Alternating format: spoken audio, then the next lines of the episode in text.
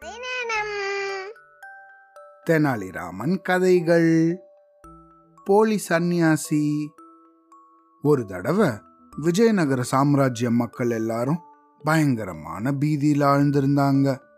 யாராவது ஒருத்தர் சந்நியாசி போல தெருவுல வந்தாலே போதும். உடனே எல்லாரும் பட்டு பட்டுன்னு அவங்க அவங்களோட வீட்டு கதவை சாத்திக்க ஆரம்பிச்சாங்க. சந்நியாசிங்கிறவரோ வணக்கத்துக்கு உரியவர். ஆனா இவங்கெல்லாம் எதுக்காக பயந்தாங்க? ஊருக்குள்ள எங்கேருந்தோ ஒரு போலி சன்னியாசி ஒருத்தன் வந்திருக்கான் அப்படின்னும் அவன் அவங்க அவங்களுக்கு மயக்க மருந்தை கொடுத்து ஏகப்பட்ட பொருட்களை அவங்க அவங்க வீட்டிலேருந்து கொள்ளையடிச்சுட்டு போயிடுறான் அப்படின்னும் ஒரு வதந்தி ஊர் முழுக்க பரவி இருந்தது. அதுக்கப்புறம் கேட்கவும் வேணுமா? எல்லாரும் பயப்பட ஆரம்பிச்சிட்டாங்க. மன்னர் கிருஷ்ணதேவராயரோட காதுலையும் இந்த செய்தி விழுந்தது. அவரும் உடனே நிறைய ஒற்றர்களை எல்லாம் அனுப்பி அந்த சந்நியாசிய தேடி கண்டுபிடிக்கணும் அப்படின்னு உத்தரவு போட்டிருந்தாரு. அப்படி அந்த போலி சன்னியாசிய பிடிச்சு கொடுக்கறவங்களுக்கு நல்ல வெகுமதியும் கிடைக்கும் அப்படின்னு சொல்லியிருந்தாரு. தெனாலிராமனோ இந்த போலி சன்னியாசிய எப்படியாவது கண்டுபிடிச்சிடணும் அப்படின்னு ஒரு முடிவோட இருந்தாரு. அதுக்காக தன்னோட வீட்டிலேயே இல்லாம எப்ப பார்த்தாலும் ராத்திரியும் பகலும் தன் ஊர் முழுக்க சுத்தி வந்தாரு. ஒருவேளை பக்கத்துல இருக்க காட்டுக்குள்ள இந்த சன்னியாசி ஒளிஞ்சின்னு இருக்கலாமோ அப்படின்னு தெனாலிராமன் சிந்திச்சாரு. உடனே ஒரு நாள் காட்டுக்குள்ளேயே போய் தேட ஆரம்பிச்சான். அவன் எதிர்பார்த்தது போலவே அங்க மரத்தடியில சன்னியாசி ஒருத்தர் படுத்திருந்தாரு. ஆனா அது உண்மையான சன்னியாசியா இல்ல போலி சன்னியாசியா அப்படிங்கிற குழப்பம் தெனாலிராமனுக்கு இருந்தது. இருந்தாலும் தனக்கு இருந்த இந்த சந்தேகத்தை வெளிக்காட்டிக்காம தன் மனசுக்குள்ளேயே வச்சுட்டு இருந்தான் அந்த சன்னியாசி கிட்ட அவரோட பக்தனை போலவே பழக ஆரம்பிச்சான் தெனாலிராமன். அவர் சொல்ற சின்ன சின்ன வேலைகளை எல்லாம் உடனே செஞ்சு கொடுத்து அவரோட நம்பிக்கையையும் சம்பாதிச்சான். ஒரு தடவை அந்த சன்னியாசி கிட்ட ஐயா எனக்கு கொஞ்சம் காய்ச்சலுக்கெல்லாம் மருந்து செய்யறதுக்காக ஓலைச்சுவடி கொடுங்க அப்படின்னு கேட்டான். அந்த சன்னியாசியோ அந்த ஓலைச்சுவடிய போன வாரம் தான் எலி கடிச்சு சாப்பிட்டுருச்சு அப்படின்னு சொன்னான்.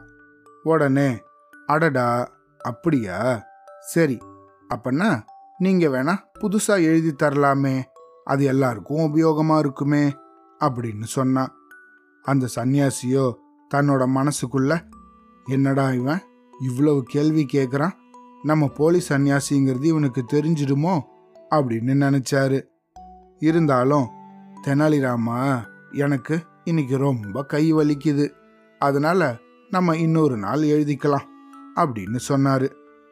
இதே போல தெனாலிராமன் கேட்ட ரெண்டு மூணு கேள்விகளுக்கு இந்த சந்நியாசி சரியாவே பதில் சொல்லல. அதனால தெனாலிராமனுக்கு அந்த நபர் போலி சந்நியாசி தான் அப்படிங்கிறது தெளிவுபட உறுதியாச்சு.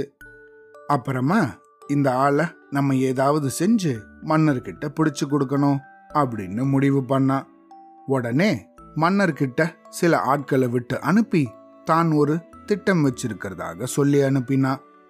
அதுக்கு ஏத்த மாதிரி இந்த சன்னியாசி கிட்ட வந்த தெனாலிராமன் ஐயா ஊருக்குள்ள ஒரு மாளிகையில செல்வந்தர் ஒருத்தருக்கு ரொம்ப வெறி பிடிச்சிருக்கு.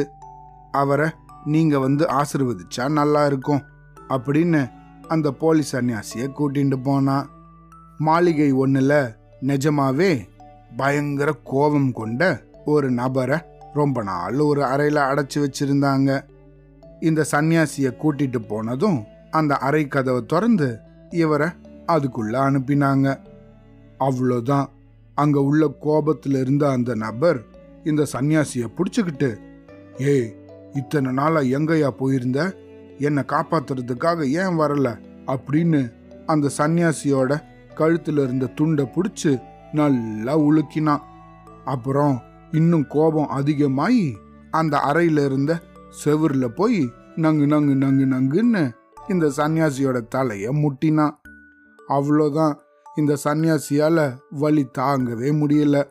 தெனாலிராமா கதவை துற சீக்கிரமா துற எனக்கு இதுக்கு வைத்தியம் எல்லாம் பார்க்க தெரியாது. மந்திரிக்கவும் எனக்கு தெரியாது. ஆசிர்வாதம் பண்ணவும் தெரியாது. என்னை தயவு செஞ்சு வெளியே கூட்டிட்டு போ அப்படின்னு பயங்கரமா கதற ஆரம்பிச்சான்.